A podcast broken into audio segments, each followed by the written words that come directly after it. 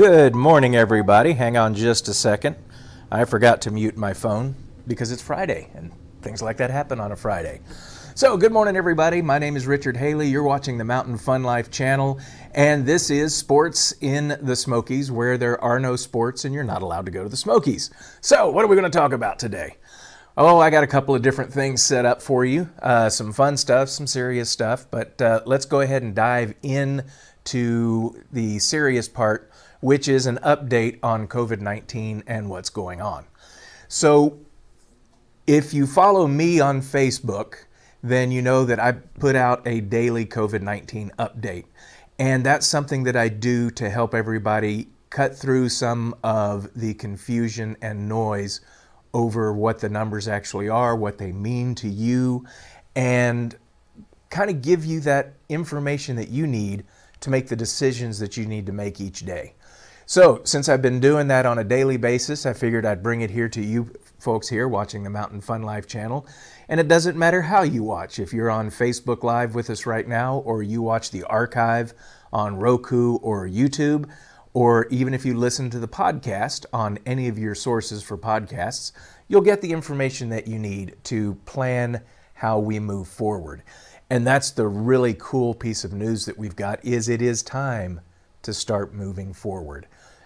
You've heard from President Trump, and here in Tennessee, Governor Lee, more locally, both Knoxville's mayor, India Kincannon, and Knox County Mayor Glenn Jacobs are all putting together plans to start reopening and moving forward. So as long as we do that cautiously and while still protecting ourselves, that's where we need to be.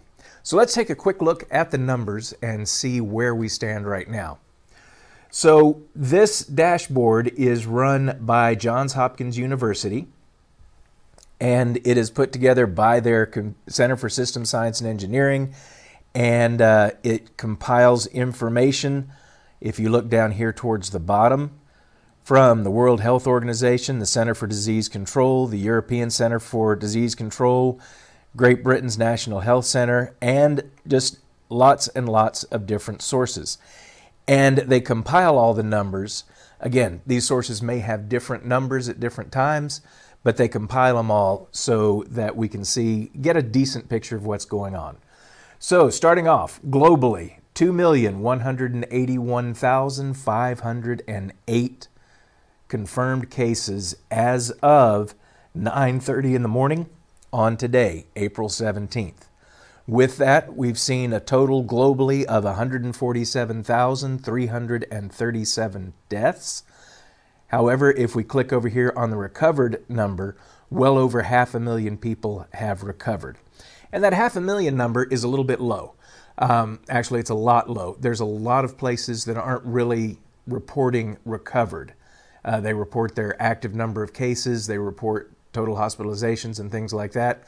But unless they give a number to one of these aggregators, then their total recovered number is not going to be captured. But the good news is that recorded recoveries are outnumbering recorded fatalities 5-1. And that means right off the bat that we've got a lot of people who are getting this and getting over it. And that's what we want to see. All right, so that is the global number. The next thing we're going to look at is right down here, this chart, because that tells us some things that we want to know. And I'm going to blow it up here to make it a little bit easier to see. So this is the confirmed case rate, and you can see it's still moving up.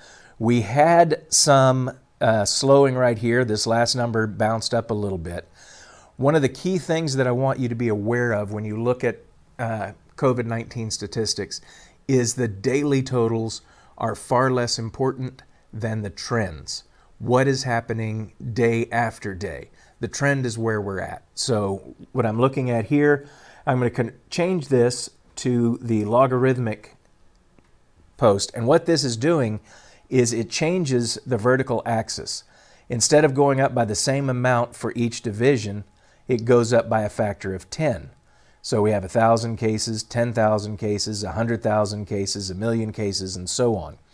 And what that does is it gives us a more pronounced curve that we can follow visually throughout the entire range of the spread of COVID-19. So it gives us a better visualization of what's going on. And you can see when we project this way that we've got a nice strong curve here slowing, showing that globally we are approaching, if we have not already hit, the peak spread. Now, as the rate of expansion slows, this begins to give us less information, and we come over here to the third version of the chart, which is the actual raw number of daily new cases for each day. And looking at this one, you can see that we have peaked, and we can easily see that we've plateaued. We're not getting an expansion in the number of new cases each day. I believe we're seeing the first part of a trend of moving down, which means we've passed the peak, and that's a good thing. So with a few more days of data, and the trend will become a little bit more pronounced, and we'll have a better idea of how we're doing as far as where the peak is. So this is all the global data. Now let's narrow our focus a little bit and come in and look at US data. So coming over here, click on that, and as this updates, we see that the United States has had a total of 671,493 confirmed cases of COVID-19. Now I want to address a couple of things that people talk about. If you're online at all and you're tracking any of this, you're hearing a lot of stories about inflated counts or deflated counts. Either they're counting too many people, they're not counting enough people, and it's really getting contentious. People are arguing back and forth and getting really wrapped up in how accurate this number is. And I don't want you to do that, okay?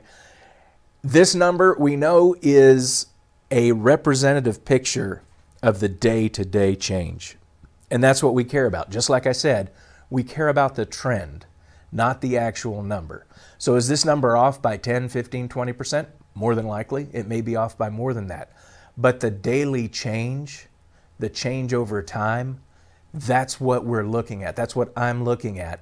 And as long as the accuracy remains about the same and people aren't playing funny business, and we'll get to that when we get down into the state picture, this set of numbers still gives us the information we need. What is changing dynamically out in the field rather than looking at the exact number. So 671,493 confirmed cases, a total in the U.S. of 33,288 deaths.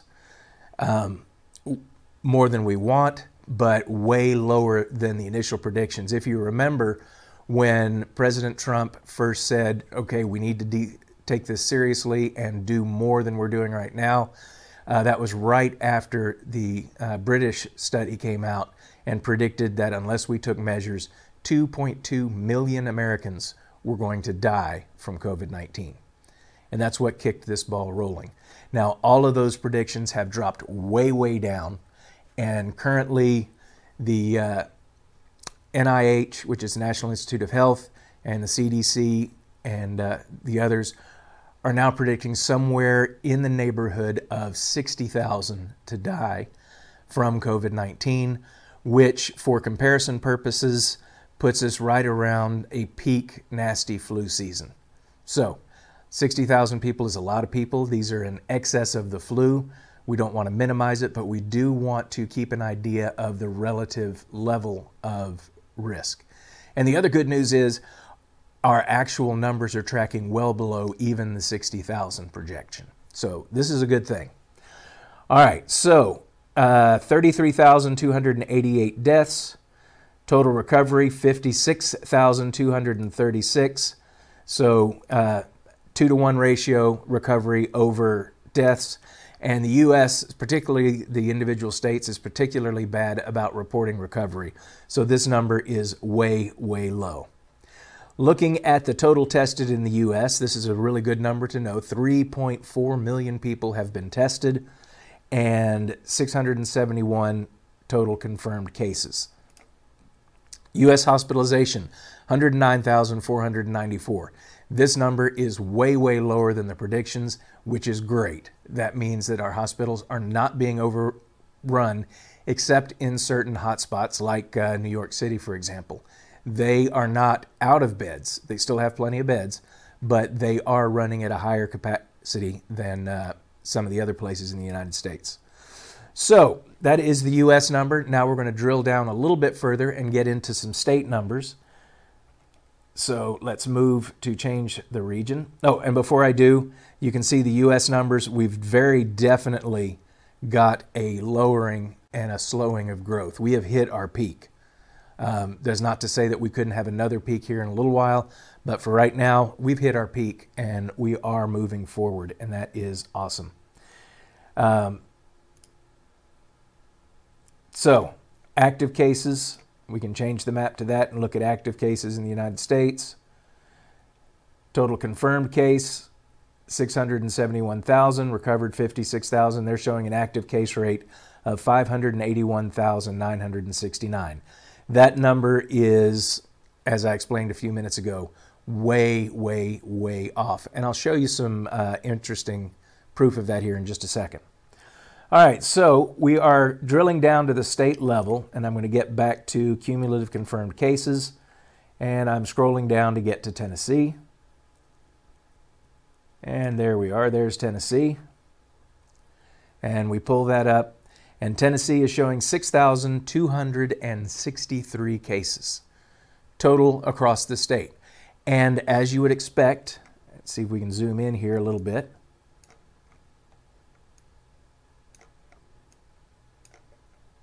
All right, map's updating, so we'll let that update. There we go.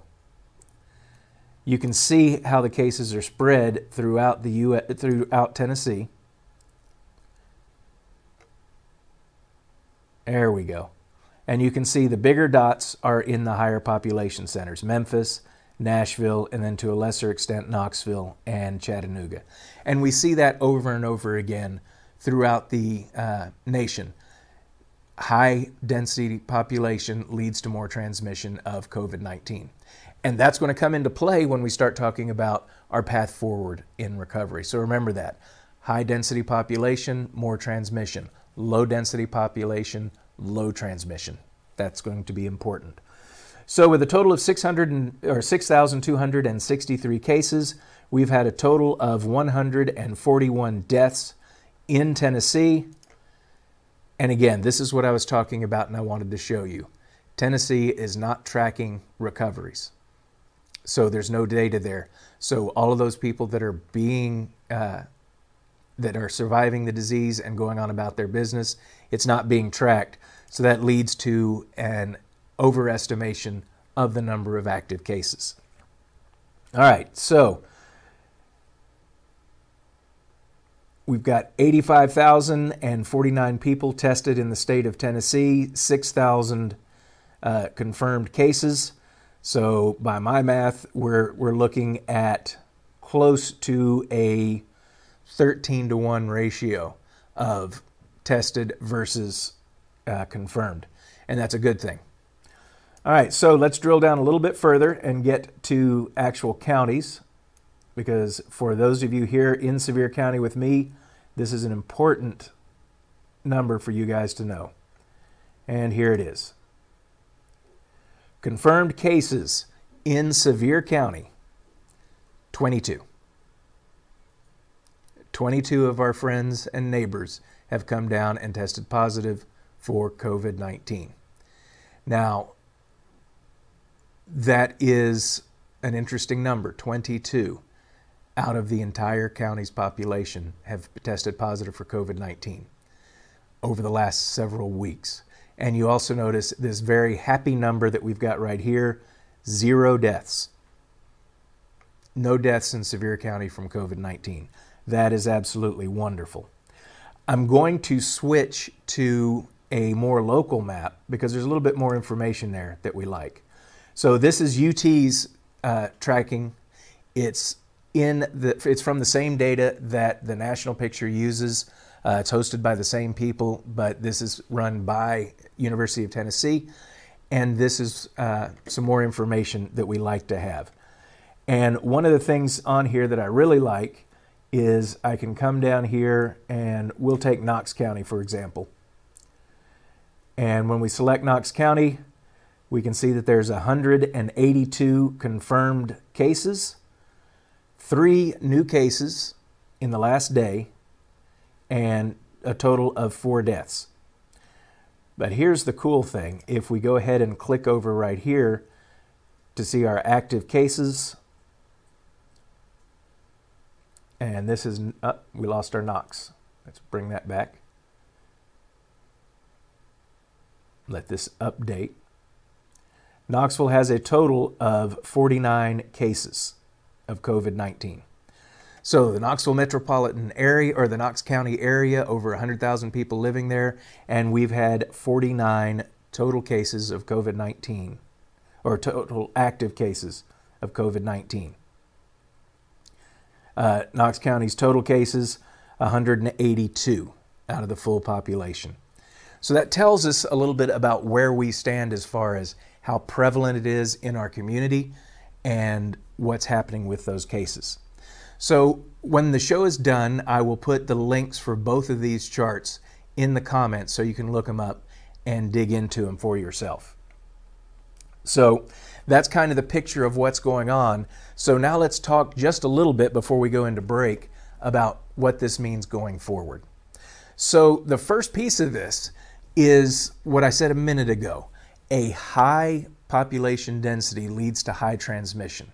Low population density leads to low transmission. So the first thing that we need to think about is whatever approach we use, it needs to be tailored to the area where it's going to be implemented. New York City, with its public transportation systems, the subways and the buses, is far more vulnerable for COVID-19 transmission than East Tennessee, where everybody owns a pickup truck or a car and they all travel separately. There was a report just yesterday linking the spread of COVID-19 in New York City to the subways. And if you see pictures on the news, you can see people are not practicing social distancing on the subway. They can't.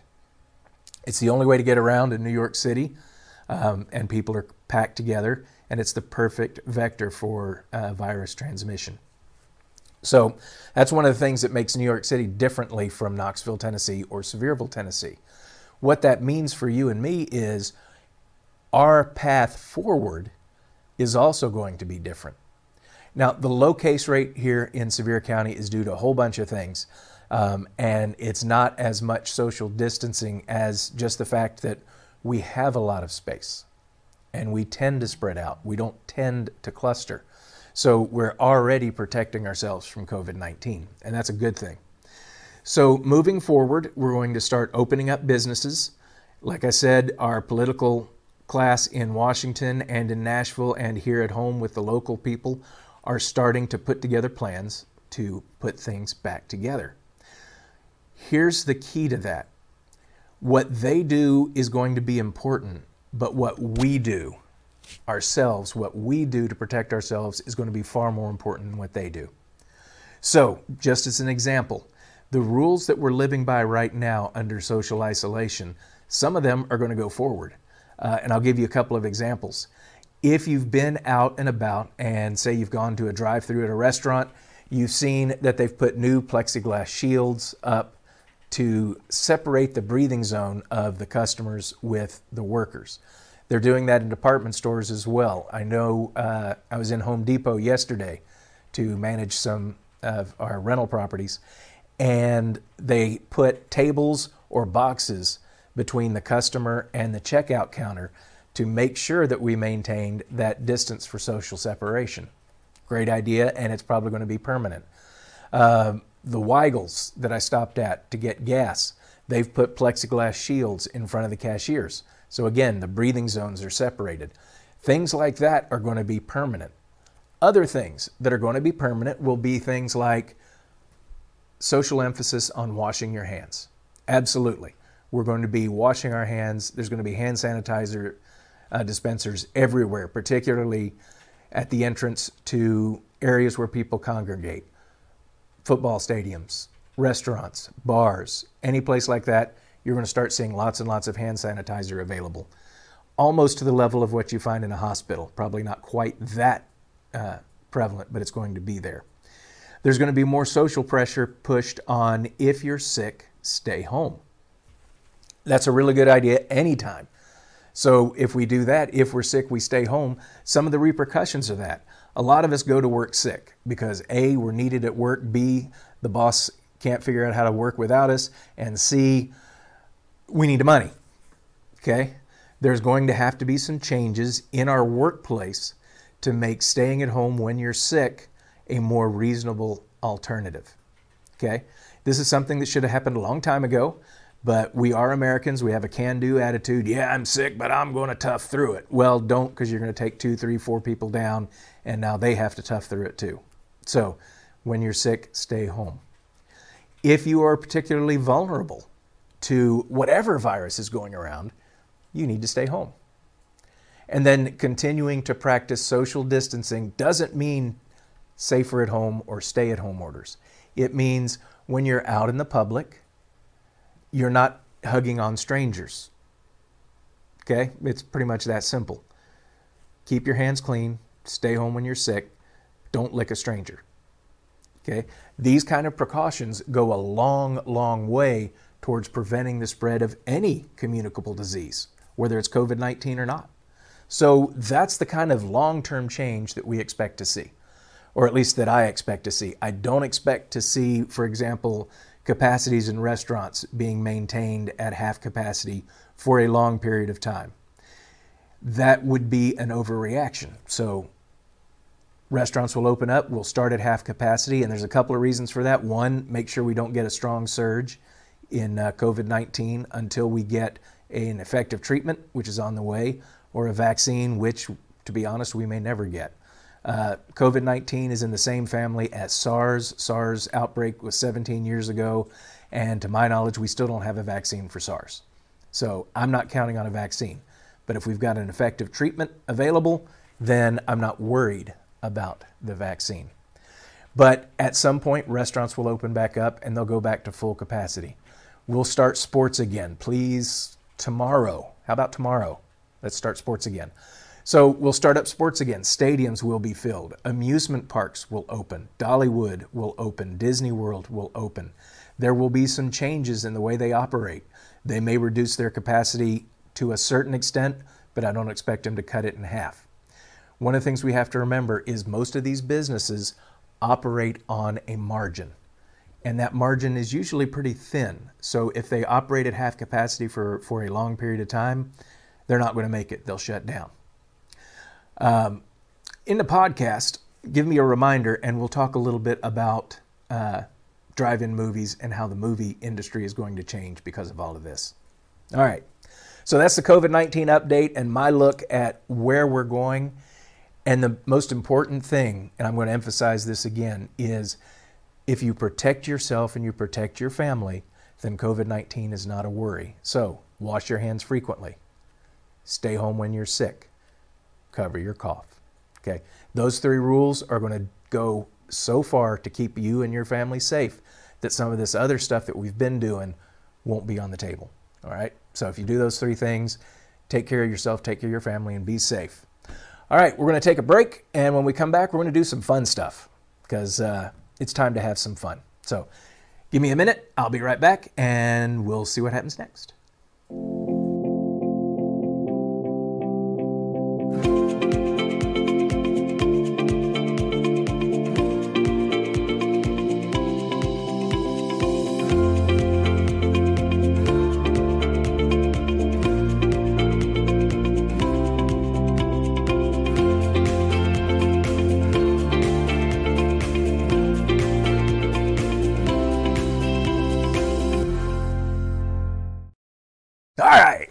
I finished that just in time.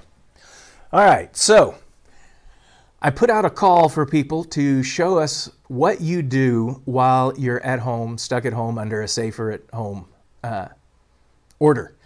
And I expected a lot of responses because I'm one of those people that has a lot of different hobbies. I do a lot of different things. And I got one response. So apparently most of you are sleeping for most of your time at home. Which, that's not a bad thing. Hey, if you can, why not? But since I didn't get a whole lot of response from you guys, I'm going to show you some of the things that I do while I'm stuck at home, because there's a lot of different things that I like to do. And one of them you can see right here on my shirt, right here. Don't know if you can read it from there. It says Haley Observatory. It's a shirt I had made up by a company. There is no such thing as Haley Observatory. It's a telescope in my driveway. So that's all there is. But from last week's show, you saw that I like to take pictures of the stars. The last two nights, we've had some beautiful, beautiful weather for taking those pictures. And I got a couple of new pictures to show you. So let's take a look at them. This is the Orion Nebula, and it is in the Orion constellation, which is one of the easiest ones to recognize when you're looking out at the sky, mainly because you've got Orion's belt, and those are very bright stars. It's one of the brightest constellations in the sky, really easy to find in the winter. This is what is the middle star of the sheath for Orion's sword. And I took this data last winter, and you can see it was very early. I wasn't really good at focusing the telescope at all. So you can see it's a little bit blurry, but you can see a lot of the colors that are in the nebula. So two nights ago, we had a beautiful clear night, so I set up my telescope again. And this is the picture that I got from that. And make that a little bit larger so you can see it. And again, here's the wings of Orion's Nebula. You can see that I got it focused a whole lot better. You can see the companion over here, and there's another that was just starting to pick up. The problem is with Orion's Nebula right now, it's close to the horizon, so I don't get a whole lot of imaging time. So it's much better in the winter, but you guys remember the winter we've just had. It was cloudy most nights. And the nights that weren't cloudy, the full moon was out, which makes it really hard to get pictures of nebula. So that was what I took pictures of last night, and it was fun putting that together. I was up till 4 o'clock in the morning. I mentioned everybody sleeping in, and I very definitely slept in the next morning. My alarm went off at 8, and I started to get out of bed. My feet hit the floor, and then I remembered COVID-19. I got nowhere to go, nothing to do. I went back to sleep. So that's a very valid use of your time if that's what you want to do. I'm going to have more pictures. Last night I was out getting a picture of another nebula called the Horsehead Nebula, and there's another one right there in frame with it called the Flame Nebula. I got about 2 hours worth of data last night. I've got about another 3 hours of collecting to do before that one image will be ready. And then I took some more pictures of the Whirlpool Galaxy, considering I'm a little bit better. I've got a little bit better technique now, and we'll see how those turn out. So that's one of the things that I do when I am killing time. I have a lot of different hobbies, and I'm going to come back to that idea here in just a minute. But, oh, I forgot that this is my screen backdrop on my all of my computers, and that's another picture I took of the Dumbbell Nebula. So that's another picture, and it's a good one. I really like that one. Again, I'm still learning some techniques. These blobby stars are a little bit too big, but I'll take care of those as I get better. All right, so next thing we're going to look at, and we'll use the front camera on this one because I've actually brought some samples in. I am a maker. I like to make things, and it doesn't matter what it is. If I can take something and make something with it, then I'm going to do it. So that leads to a lot of different hobbies. Oh, here we go. This pen, and I don't know how well you can see it. I'll post a picture of it later, again, in the comments. This is a pen that I made. I do wood turning in my garage. It's a lot of fun. It's an easy project. And we might be able to get a close-up of this here in a little bit. So I'll come back to these in just a while. But I'll set that right here for right now. So I like wood turning. It's a very calming activity. I've also done full-scale woodworking. I can build a table. I can build a chair. I've built several projects. I made a crib for my grandkids, and hopefully their kids will use it and it will be passed down through the family. But it turns out I like wood turning a little bit better because A, it's faster. I can finish a project in a day, and it's more relaxing, where the large woodworking projects can tend to be more frustrating because you're working really hard, and finesse is extremely, extremely important. So I've found myself graduating into wood turning. I've made vases, bowls, pens, spindles. It's a lot of fun. So that's one. Then going back to my Navy years, I started getting into a very traditional, old school Navy hobby. It's not as big anymore. Hopefully it'll come back. But I started taking up knitting and crocheting and other things. I decided to make a sweater while I was on my first deployment to the Mediterranean. We were out at sea for 6 months, and I decided I need to have something to show for that 6 months.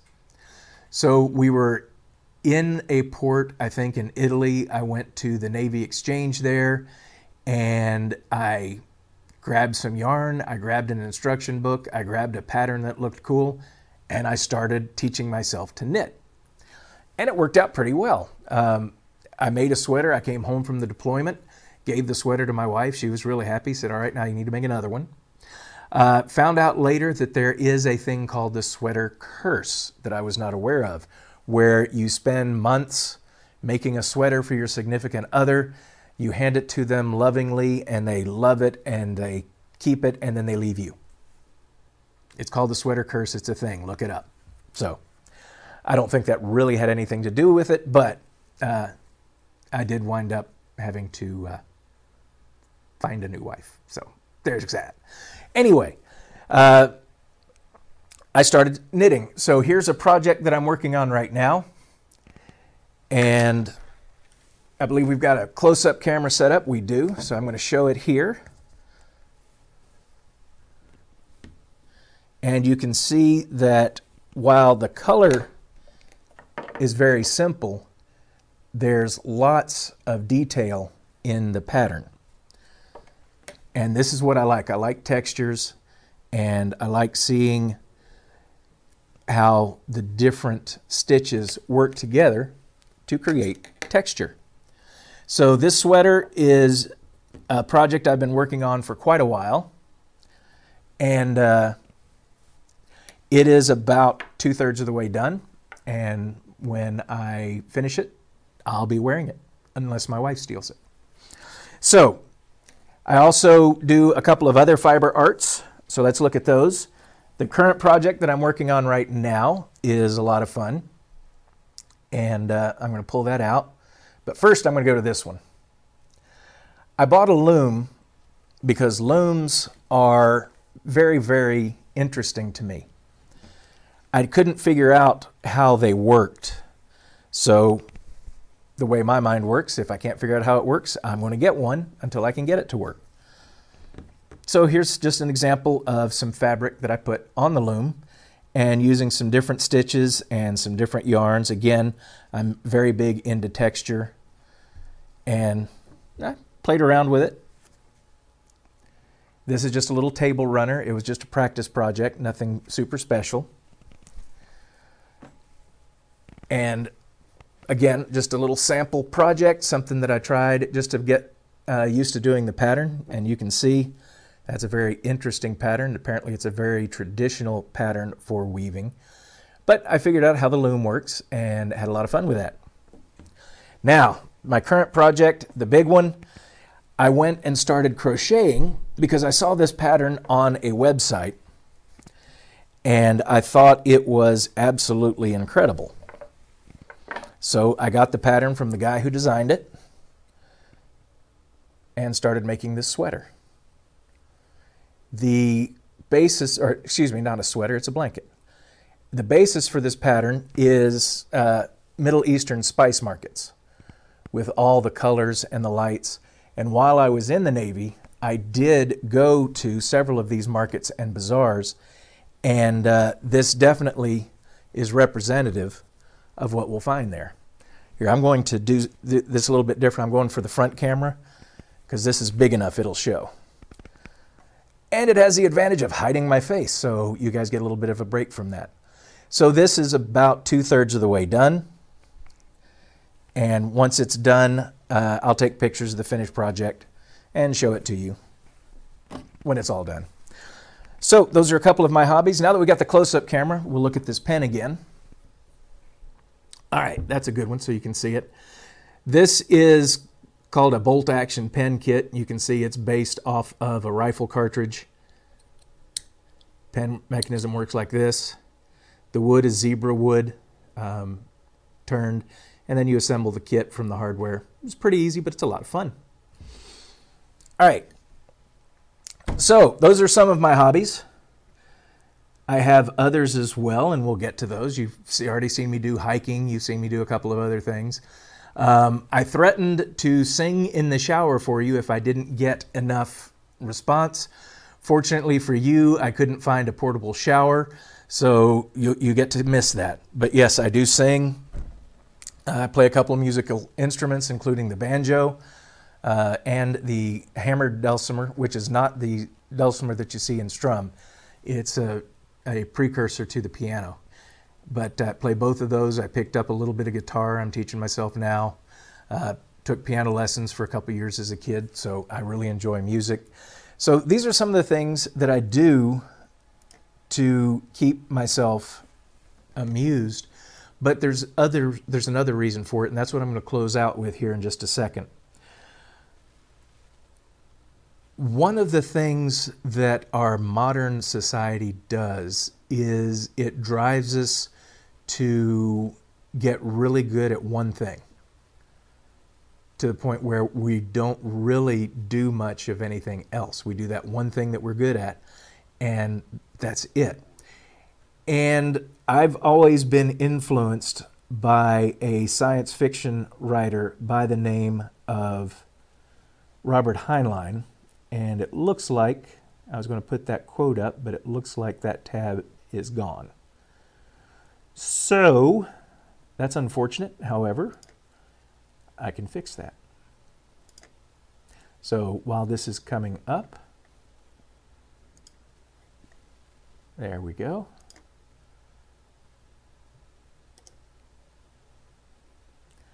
It's going to take a little minute. The computer is a little bit slow this morning. Open it up. There we go. With that. There we go. And we'll bring this back up. But Robert Heinlein was a science fiction author writing back all the way up through the late 80s before he passed. But this quote of his is something that I've tried to pattern my life after. And it has to do with not getting tied down into doing one thing, because people are very versatile and have the ability to do far more than just one thing well. Look at Mountain Fun Life, for example. We've got an amazing group of people here who can do many, many things and do them well. Frank can talk for days without ever A, running out of things to talk about, and B, getting boring. He's always got something interesting to talk about because he's done a lot and he's seen a lot. He hasn't limited himself to one thing. Kira Cupp, another of our hosts, she is an artist. She is a photographer. She is a graphic designer, and she's becoming an internet personality. She has lots of different things that she can do. Our production staff, Hunter and Hannah, are both learning new skills every day, and they're growing and they're broadening their skill sets so that not only do they do production engineering, but they're learning graphics, or they're learning animation, or they're learning something new each day. And that's what I want us to do. So this quote that I've got up here, and we'll put it up on the big screen. A human being should be able to change a diaper, plan an invasion, butcher a hog, con a ship, design a building, write a sonnet, balance accounts, build a wall, set a bone, comfort the dying, take orders, give orders, cooperate, act alone, solve equations, analyze a new problem, pitch manure, program a computer, cook a tasty meal, fight efficiently, die gallantly. Specialization is for the insects. And that's kind of where my hobbies come from. And it's not just COVID-19. Obviously, I've been doing some of these things for years. I have an innate curiosity. I never grew up and grew out of that kid who was always, why? What's this? How does this work? So when I find something that interests me, I dig in, I learn about it, and I figure out how to do it. And that's kind of the story of my life. The cool thing is it can be the story of your life too. If you have a question, ask it. We have all the information in the world accessible to us right at our fingertips in the internet. And we use it for cat pictures and pictures of our food. Okay? If you want to learn something, if you want to learn how to do it, go to the internet. There is plenty of information there on how to do it. Stuff that's going to keep you learning and growing. Because here's the thing. When you stop learning, when you stop growing, is when you start dying, is when you start getting old. I have no intention of getting old until I absolutely have to, my beard and mustache notwithstanding. I don't know why they're 20 years older than me, but that's all right. I'll live with it. Keep learning, keep growing, keep moving forward. When you have time, do something with it. I'm a huge, huge reader. I have a library filled with books. I have a picture in my house that says, this is not a library, it's a trophy case. These are experiences that I've brought into my life. This is knowledge that I've integrated. So whatever you want to do, get out and do it. It doesn't take anything but time and the will to do it. Learn a skill, make a blanket, leave something behind. All right, that's all the time we have today. I went a little bit longer than I thought I would. You guys are burning down my door with comments, so let me get to them. All right, that's done. Feel free to comment. We're going to be doing the after show here in a couple minutes, and I do promise to get to that reference I made about drive-ins and where I think the movie systems are going here in the near future. So hang out. We'll be back on in about 15 minutes with the after show.